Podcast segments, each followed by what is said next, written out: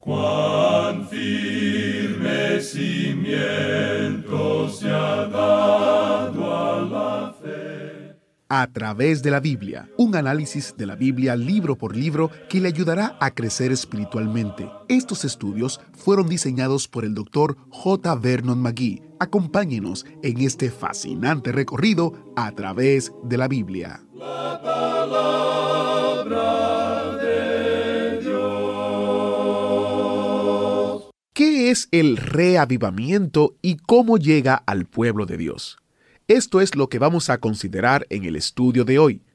Bienvenido a través de la Biblia, el programa donde conocemos a Dios en su palabra. Soy su anfitrión, Heiel Ortiz, dándole la bienvenida a bordo del autobús bíblico para nuestro recorrido en Segunda de Crónicas capítulos 14 y 15 y entrando en el capítulo 16.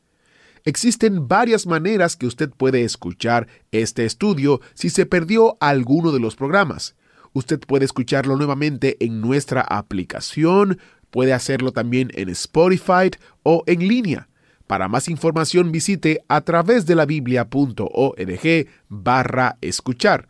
Quiero compartir también un testimonio de Josué, quien escucha en Spotify el estudio de A través de la Biblia. Hola amigos de A través de la Biblia. Deseo contarles que yo conocí el programa gracias a mi papá, ya que muchas veces sostenemos discusiones relacionadas a cuestiones de la Biblia, y muchas veces citaba las explicaciones del Dr. Magui, las cuales resultaron convincentes. Esto despertó mi interés y hoy soy un oyente del programa por medio de Spotify. Es una bendición escuchar estas enseñanzas de camino al trabajo y han ayudado mucho a mi crecimiento tanto individualmente como cristiano como ministerialmente siendo líder de jóvenes. Dios les bendiga, saludos. Qué buen testimonio, gracias Josué por compartirlo. El sitio otra vez es a través de la biblia.org barra escuchar, donde usted podrá encontrar las diferentes maneras de cómo escuchar este programa y a la vez compartirlo con otros. Ahora encomendemos nuestro tiempo en la palabra de Dios a Él y comencemos nuestro estudio de hoy. Padre Celestial, gracias porque podemos estudiar tu palabra. Mientras estudiamos tu palabra, por favor trae un avivamiento y renovación a nuestras almas. A través de cada capítulo y cada versículo, ayúdanos a conocerte mejor y más profundamente. Te pedimos que tu Espíritu Santo obre en nuestra mente y en nuestro corazón a través de este proceso de estudiar tu palabra. Te lo pedimos en el nombre poderoso de Jesús. Amén. Ahora iniciamos nuestro recorrido bíblico de hoy con las enseñanzas del Dr. Magui, en la voz de nuestro hermano Samuel Montoya. Continuamos hoy estudiando el capítulo 14 de este segundo libro de Crónicas. Y en nuestro programa anterior estábamos hablando del reinado de Asa, y decíamos que Asa es uno de los cinco reyes que Dios usó para llevar avivamiento al reino del sur. El reino del norte, decíamos, nunca tuvo un avivamiento. Ellos tuvieron diecinueve reyes, y todos ellos fueron malos, y no hubo ni siquiera uno que pudiera haber sido considerado como bueno.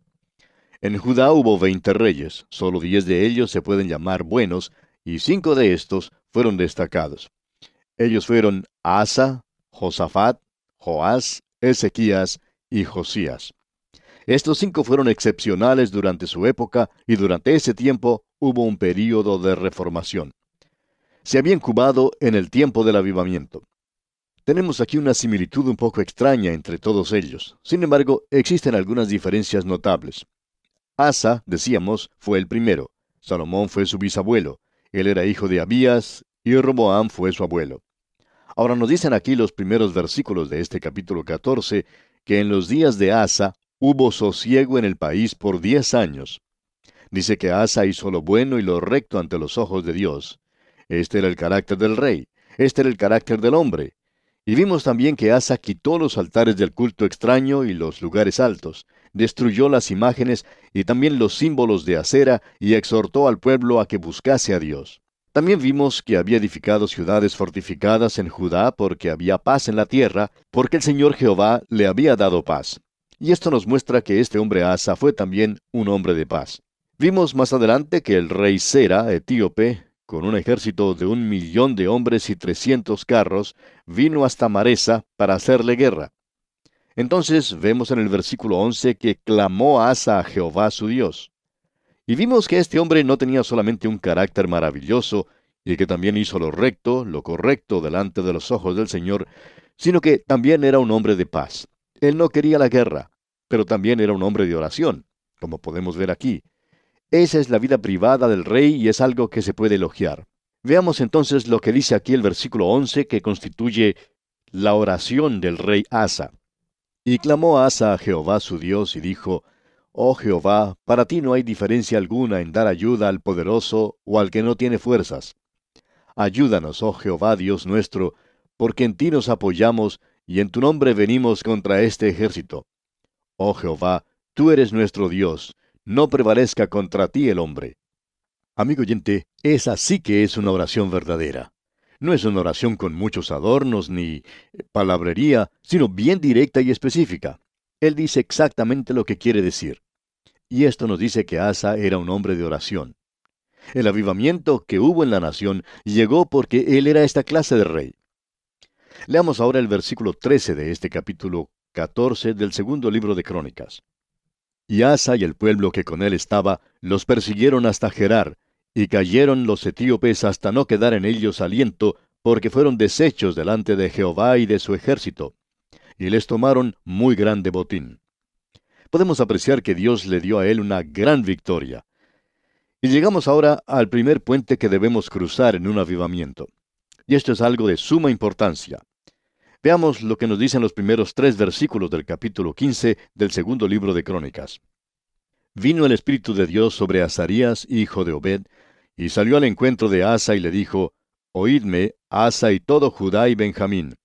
Jehová estará con vosotros, si vosotros estuviereis con él, y si le buscareis, será hallado de vosotros, mas si le dejareis, él también os dejará. Muchos días ha estado Israel sin verdadero Dios y sin sacerdote que enseñara y sin ley. Queremos decir algo aquí que creemos es importante. La tragedia del momento en nuestras iglesias, amigo oyente, es que no hay suficiente enseñanza bíblica. Ahora decimos esto de una manera amable y bondadosa, pero no necesitamos tantos predicadores. Ellos son demasiado abundantes. Pero amigo oyente, los maestros son muy pocos y eso es lo que necesitamos. Y eso es lo que ellos necesitaban en su día. Ellos no tenían un sacerdote que les enseñara. Ah, sí, tenían sacerdotes, los levitas, tenían muchos de ellos, pero no tenían un sacerdote que les enseñara, y por tanto estaban sin ley, sin la palabra de Dios. Ahora el versículo 4 dice, Pero cuando en su tribulación se convirtieron a Jehová Dios de Israel y le buscaron, Él fue hallado de ellos. Esto es tan sencillo y sin embargo tan complicado. Amigo oyente, si usted realmente toma las cosas de Dios seriamente, Él las tomará seriamente también. Cuando oímos decir a la gente, ah, yo trato de estudiar, yo trato de orar, trato de hacer esto, trato de hacer aquello, pero no llego a ninguna parte. Amigo oyente, ¿está usted bromeando? Permítanos decirle que cuando usted dice eso, está haciendo a Dios mentiroso. Y quisiéramos decirle, amigo oyente, que Dios no es mentiroso. Dios dice, si me buscas, me puedes hallar, yo estoy allí. Si usted toma los asuntos de Dios de una manera seria, examine su corazón, amigo oyente.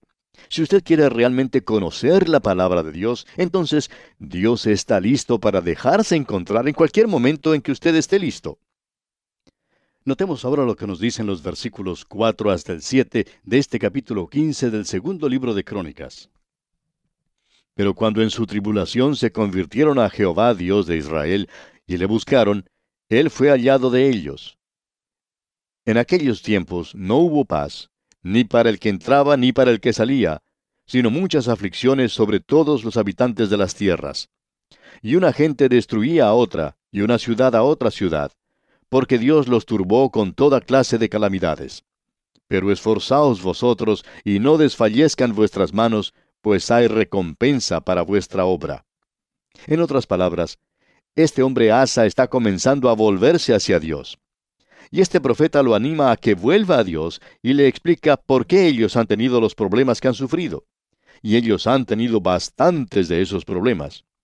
Nos preguntamos muchas veces, aún sin tener información de adentro, por así decirlo, pero estudiando la palabra de Dios y viendo cómo Dios trata a esta gente, nos preguntamos si una de las razones en el día de hoy por las cuales las cosas no andan bien es porque quizá en los gobiernos tenemos a personas muy inteligentes que hacen decisiones infantiles. ¿Por qué es que no podemos tener orden y justicia? ¿Por qué es que en el día de hoy no podemos tener realmente paz? ¿Por qué es que hay tanto desorden en el día de hoy? ¿Sabe usted por qué, amigo oyente?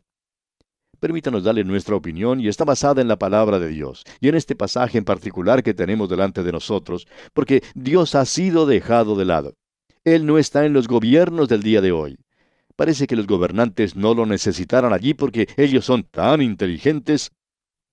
Amigo oyente, en esta hora en que estamos viviendo, nuestras naciones necesitan a Dios. Y ese es el problema que tenemos aquí en este pasaje. Leamos ahora los versículos 8 hasta el 12 de este capítulo 15 del segundo libro de Crónicas.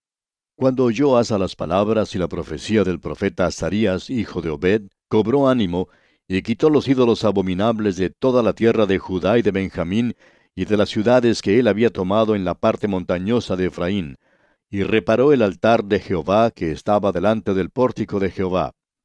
Después reunió a todo Judá y Benjamín, y con ellos los forasteros de Efraín, de Manasés y de Simeón, porque muchos de Israel se habían pasado a él, viendo que Jehová su Dios estaba con él.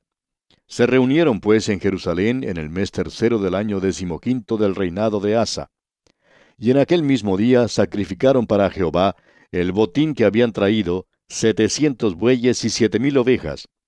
Entonces prometieron solemnemente que buscarían a Jehová, el Dios de sus padres, de todo su corazón y de toda su alma. Ahora ellos se están volviendo hacia Dios, se están volviendo hacia la palabra de Dios.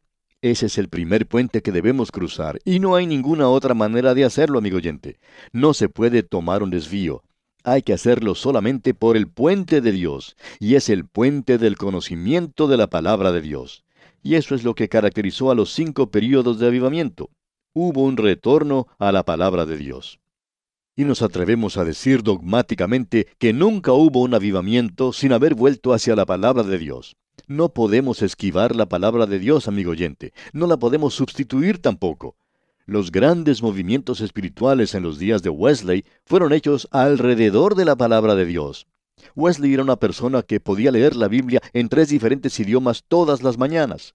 El gran evangelista Dwight L. Moody, en el gran avivamiento que produjo, comenzó el movimiento de un gran instituto bíblico, uno de los grandes movimientos en el estudio de la palabra de Dios. Pero ese movimiento está muriendo en estos días. ¿Por qué? Porque se están alejando de la Biblia. Lo que estamos diciendo, amigo oyente, es que la Biblia debe conocerse un poco más que superficialmente. No es un vocabulario artificial que usan los fundamentalistas de nuestros días. No es una actividad, tampoco es un servicio, ni es un método. Quiere decir un conocimiento real, verdadero y un amor a la palabra de Dios. Eso es algo que usted y yo tenemos que tener. En nuestra sociedad contemporánea hay movimientos y hay evangelistas a quienes Dios está usando sin lugar a dudas. Pero amigo oyente, nos sentimos un poco inquietos porque los evangelistas no están haciendo que la palabra de Dios sea importante. Y a lo que nos estamos refiriendo específicamente es al estudio de la Biblia. Encontramos que es difícil interesar a estos movimientos o aún a algunas de nuestras escuelas en el estudio de la palabra de Dios, como lo estamos tratando de hacer aquí en este programa a través de la Biblia. Pues a ellos les gusta tomar algún versículo, leer algún pasaje que es bien conocido y tener algunas pequeñas cortas devociones. Pero leer a través de toda la Biblia, estudiar toda la Biblia, hacer de eso algo que sea primordial, ¿lo están haciendo? Usted sabe, amigo oyente, que no lo están haciendo, y nos sentimos bastante solos en esto. Quizá alguien diga, parece que usted está desarrollando el complejo de Elías. Bueno, puede ser que así sea, pero nos sentimos bastante solos en estos días. Amigo oyente, no podemos tener un gran avivamiento si no está basado en la Biblia y si la gente no llega a conocer la palabra de Dios. Esa es la razón por la cual nosotros estamos tratando de enseñarla aquí en este programa. Ese es nuestro deseo, nuestra esperanza, de que llegará un avivamiento. Creemos que este es el camino y vamos a tener que cruzar ese puente. Este es pues el avivamiento que tuvo lugar bajo el reinado de Asa. Asa fue quien trajo el primer avivamiento. Él fue un hombre en realidad que desde el mismo principio de su reinado mostró gran integridad. Fue una persona muy destacada. Él trajo de vuelta la palabra de Dios, pero él no continuó siempre en esa dirección. Leamos entonces los versículos 13 y 14 de este capítulo 15 del segundo libro de Crónicas. Y que cualquiera que no buscase a Jehová el Dios de Israel, muriese, grande o pequeño, hombre o mujer, y juraron a Jehová con gran voz y júbilo al son de trompetas y de bocinas. Podemos decir aquí que esto lo estaba haciendo bastante duro, pero aún así hubo una reacción positiva de la gente y una reacción que salía del mismo corazón. Este hombre Asa trajo muchas reformas en esa época.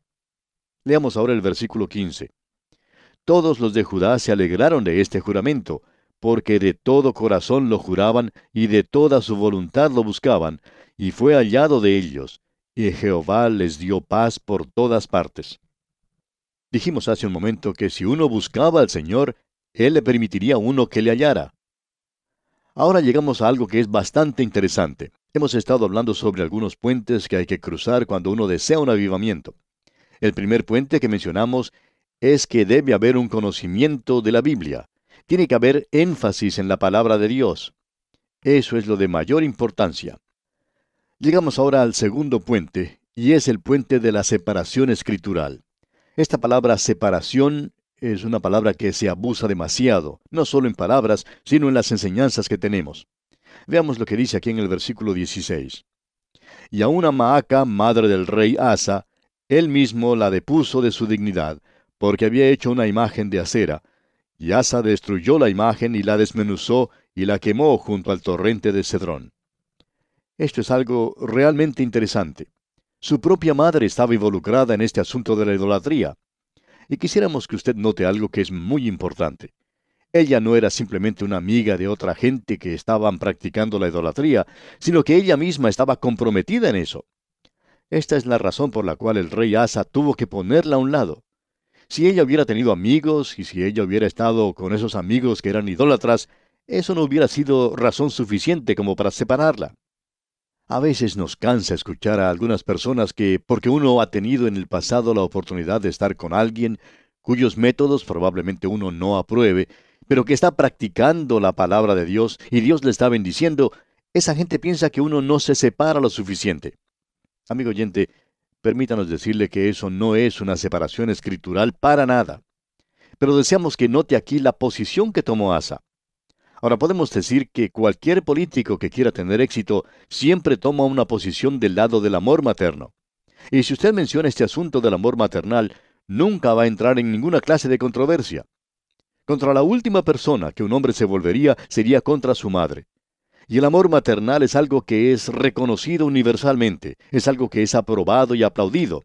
Un hombre que se vuelve contra su madre, no importa quién sea ella o lo que haya hecho, es realmente un malvado.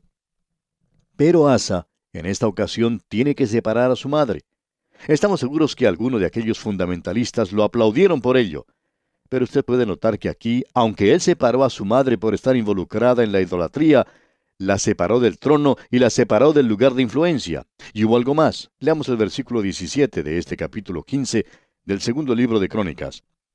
Con todo esto, los lugares altos no eran quitados de Israel, aunque el corazón de Asa fue perfecto en todos sus días. Podemos ver que aunque Asa se había separado para Dios, él permitía que estas cosas continuaran en esos lugares altos. Él los podía haber quitado, pero no lo hizo. Esa idea moderna que tenemos de querer arreglar al mundo, que cada individuo tiene que conformarse a nuestro propio molde y entrar por nuestra propia puerta, no creemos que sea una separación. Creemos que es una forma de fanatismo intolerante y en realidad no es separación. Pensamos que algunas personas tienen que separarse de ellos mismos, y eso sí sería una separación verdadera. Si usted desea un avivamiento, amigo oyente, el lugar para comenzar no es criticando a otra persona y especialmente a alguien a quien Dios está usando. Lo que debemos hacer es, si usted desea un avivamiento, no mirar a la otra persona, sino que tenemos que ponernos a nosotros mismos en algún lugar aparte, trazar un círculo a nuestro alrededor, ponernos en el centro de ese mismo círculo y decirle al Señor que comience un avivamiento y permitir que ese avivamiento tenga su principio dentro de ese círculo. Amigo oyente, en lo que nos concierne a usted y a mí, allí es donde tiene que comenzar el avivamiento. Notemos ahora lo que dice aquí el primer versículo del capítulo 16 de este segundo libro de Crónicas. En el año 36 del reinado de Asa, subió Baasa, rey de Israel, contra Judá, y fortificó a Ramá para no dejar salir ni entrar a ninguno al rey Asa, rey de Judá. En otras palabras, Baasa quería que su pueblo quedara en su propio reino, y no quería que ninguno de ellos fuera hacia Israel, es decir, hacia Judá que es donde estaba teniendo lugar ese avivamiento.